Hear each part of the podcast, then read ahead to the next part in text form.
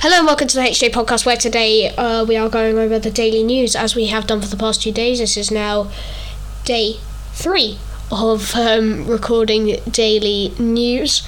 Um, I am here with my friend Jack, who will also be covering topics with me. Say hello, Jack. Hi, everyone. And um, yeah, the first thing we are going to be covering is COVID. So, Jack, take it away. Okay, so Professor Hayward uh, has spoke about the third wave of COVID, and obviously loads of governmental people uh, have spoke about it. There's been loads of rumours over uh, social media because of the new Indian variant, which we spoke about in the last couple of days. Um, but uh, when he was asked on BBC Breakfast if the country was at the start of the new third wave, he said he thinks so. So that's probably going to be a yes or possibly not, but uh, yeah.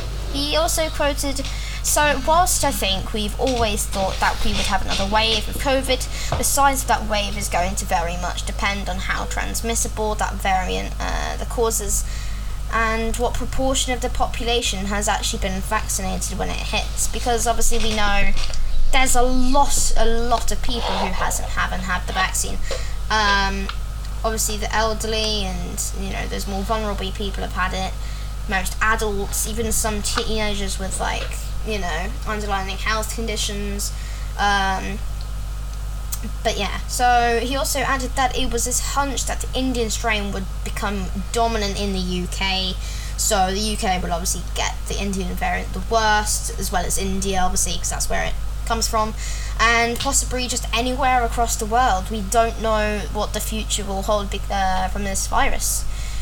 He says that it uh, really brings it down back down to the race against the vaccine and the virus, except the virus is a lot faster than what we can actually cope with, and we obviously need to create a good enough vaccine um, for the virus. Uh, what are your thoughts on it, Harry? Um, I mean, it's good that we are making progress on the vaccine. I think we definitely need to make pro- progress on the vaccine because, well, I mean, if you don't make progress on the vaccine, it's not going to work with the Indian versions, and those Indian strains are 50% more um, infectious, so they are going to be traveling a lot quicker.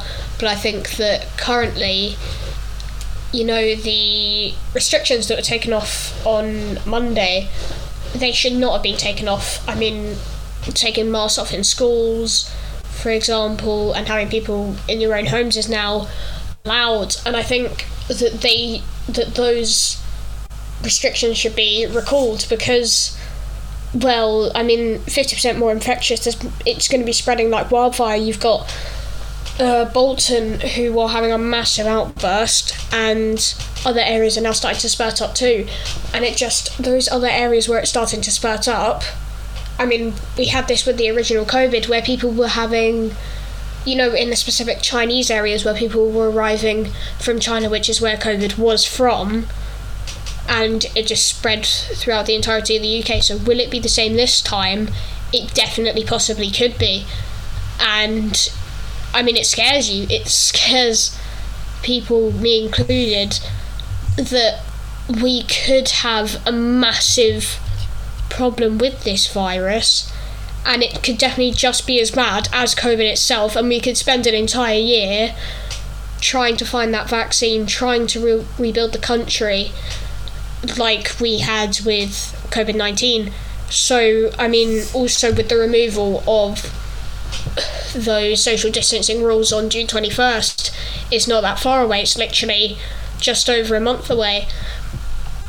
With that, I mean, I think I really just think that those restrictions lifting should be recalled. I mean, it's just going to spread like crazy, and as you said, the race with the vaccine versus uh, the actual virus itself. The virus is, has had a head start right at the moment because we're being easy on it. We need to crack down and be more responsive on this, I think, and that's my opinion. Uh, yeah, so obviously this probably won't be the last of variants. Obviously, we've had a couple variants. We've obviously had the original one, Indian one, and many more to come, I guess. Uh, but the AstraZeneca vaccine might not very like correspond well with these variants, and even with the uh, just normal um, coronavirus, the normal strain of it, only ninety percent of people in the Brit- in Britain uh, it actually works with. Uh, I mean, from studies, you know. So the AstraZeneca vaccine is a really, really big help uh, for all of us and the UK, but it's not quite enough. They need to improve on it, and uh, yeah. So the variant, obviously, you said about Bolton, there's so many other places too now, which are actually almost as worse as Bolton.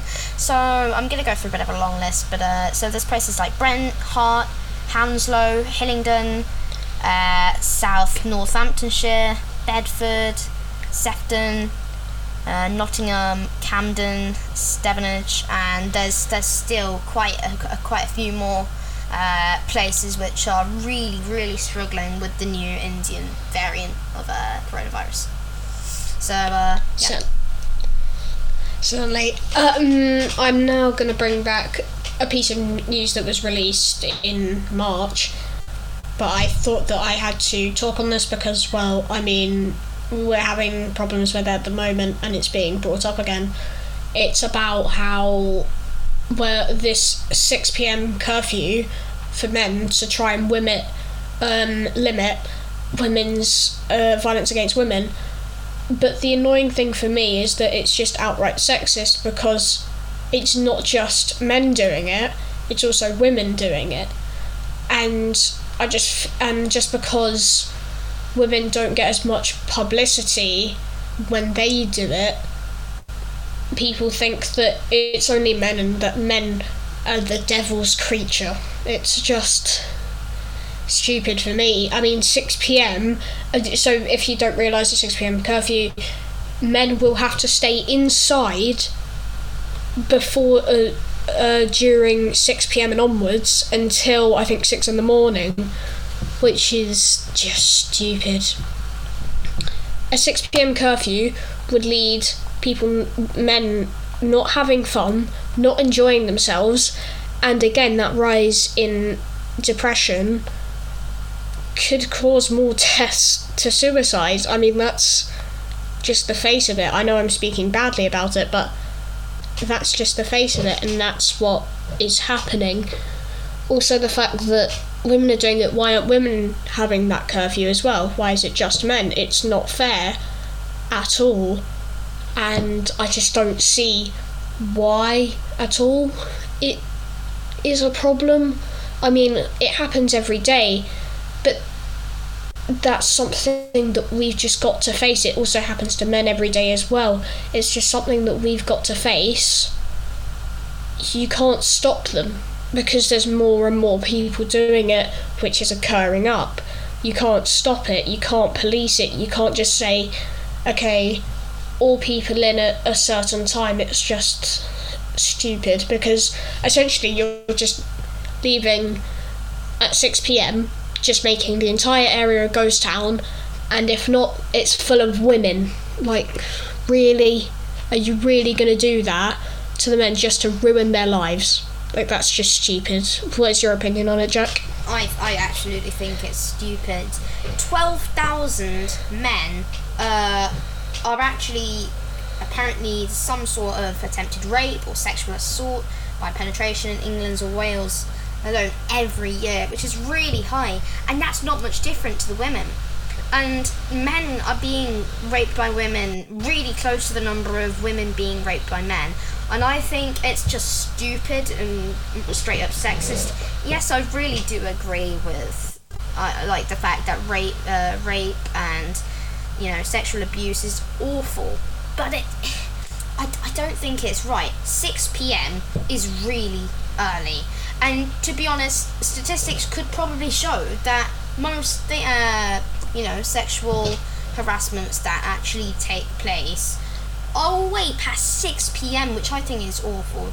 And like you said, why is it just for men? Why not women?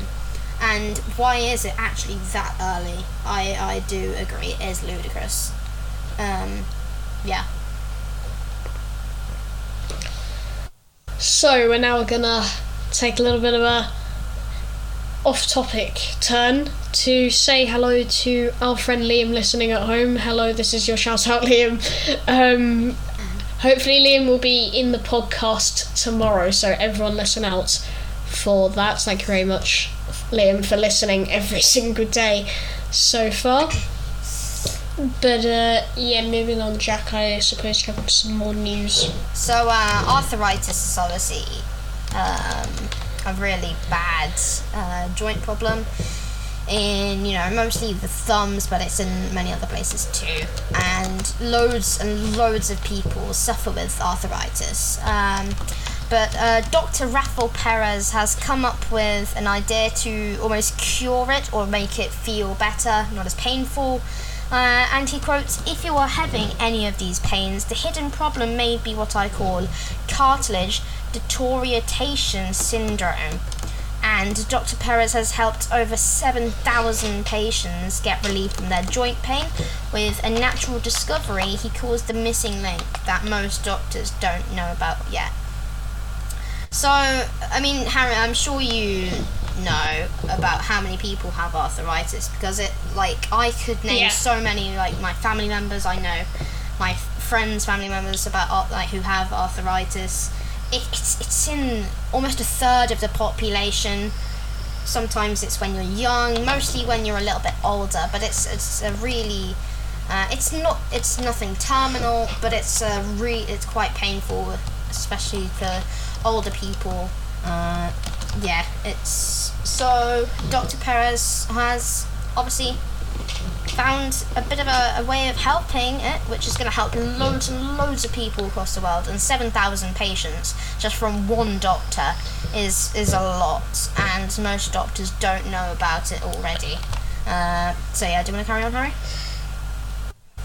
Um, yeah, so moving away from something quite sad, we also have something else which is quite bad, and it's that a hospital porter for 35 years has been abusing children and no one has acted on it.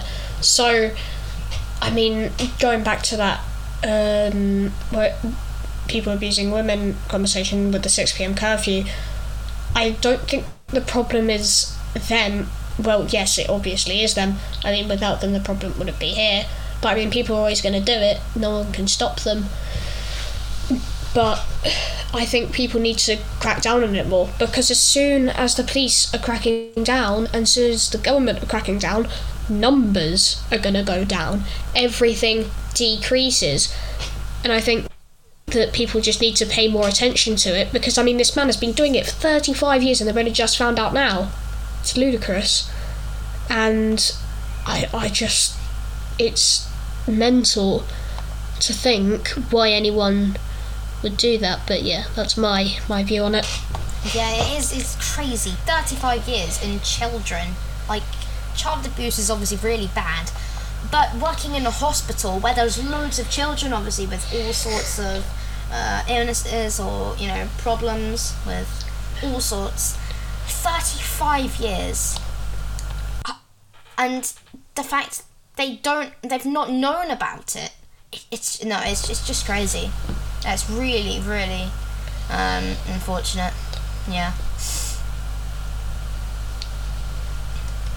Anyway, so on this morning, the news show, obviously in the morning, uh, Holly Willoughby was left swooning over the Prince William after the royal shared a picture of himself getting the COVID 19 vaccine with his, as they say, guns out. Um, the Duke was spreading an important message. Many of his fans couldn't help but address his guns, with uh, one Instagram user writing, Those guns though. So Holly Willoughby actually quoted herself on uh, his muscles in his arms when he was uh, taking his COVID vaccine, obviously trying to spread a message that it's really, really important and that everyone should get it. But uh, I think loads of people took it the wrong way and just, you know, commented and quoted those certain things towards the, the post and picture. So, yeah. completely taken the wrong way there Um, but it is quite funny, I will be honest. Yeah, it's Um, so next up is uh, the BBC criticising Princess Diana on how she was deceitful, which is interesting because Princess Diana she was loved by a lot of people. She was definitely loved a lot. However, the BBC are now criticising her, which is interesting because maybe they know something we don't know. Maybe something like that. So, I mean, there's sources coming from the BBC themselves, so it's quite weird how they're. I mean, they've made fun of something, and then they're sorting it out to the rest. Um, yeah, it's just quite quite strange to me, in the fact how I mean, Di- Diana was so loved, and how. I mean, the BBC just for some reason don't agree with it, calling her deceitful yeah, it's quite um, interesting. Moving away from that, also Microsoft, e- no, not Microsoft Edge, uh, Internet Explorer has um, shut down. Microsoft have pulled the plug on Internet Explorer. It would no longer get any more updates. Yes, you can still go on it, however, it will not be updated. It is no longer an updated search en- engine, as now most of their money is investing in their new platform, Microsoft Edge which has I think it's been running since I think 2015 already 2013 2014 2015 maybe I don't know anything about Microsoft Edge but uh, yeah they've literally just pulled the plug on our famous Internet Explorer which is I mean for me going back there is a nostalgia using netbooks in, in school and then and uh, how they all had Internet Explorer on them. But um, yeah, that's about it. there is a lot of search engines out there, and obviously some of them are kind of dying out.